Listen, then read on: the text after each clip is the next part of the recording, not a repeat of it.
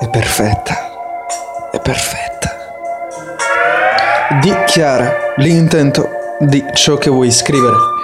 Beh, ma più chiaro di così credo non si possa distinguere dal resto se non ci fosse contrasto col resto del foglio, il testo, come lo ritaglio. E fai presto a dire di starti a sentire che quanto tu sia pesante non lo puoi capire se non fosse che sia musica leggera ad attutire l'attitudine che induce nell'attento ascoltatore attonito, tentato dall'attacco ai suoi simili e all'esaltazione degli idoli.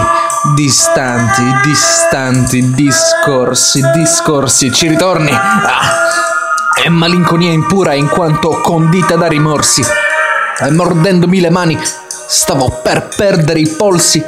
Dicevo, dilungandomi in divagazioni, diritto al punto senza distrazioni.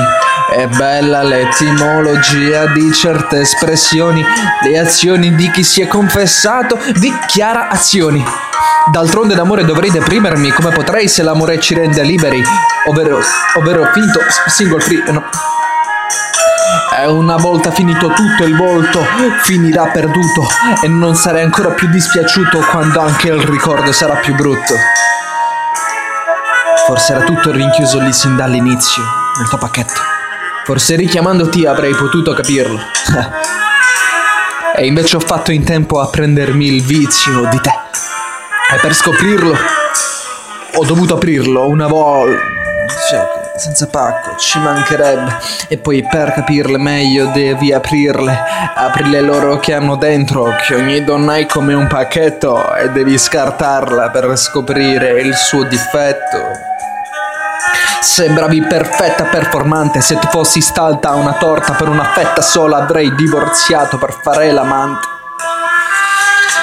E a parte dislessia, e qualche problema marginale, eh, non stiamo poi così male da non poterci addormentare.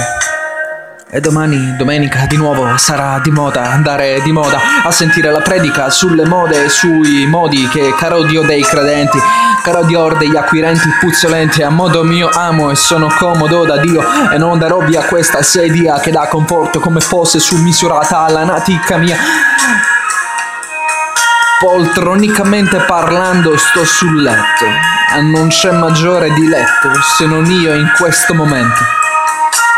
E ora di buonanotte a te, ditti buonanotte e dormi sognando parole, scorda i giorni, i minuti e il dolore che tanto domani sarà un giorno migliore, affido le mie mani al mio Signore tredotto.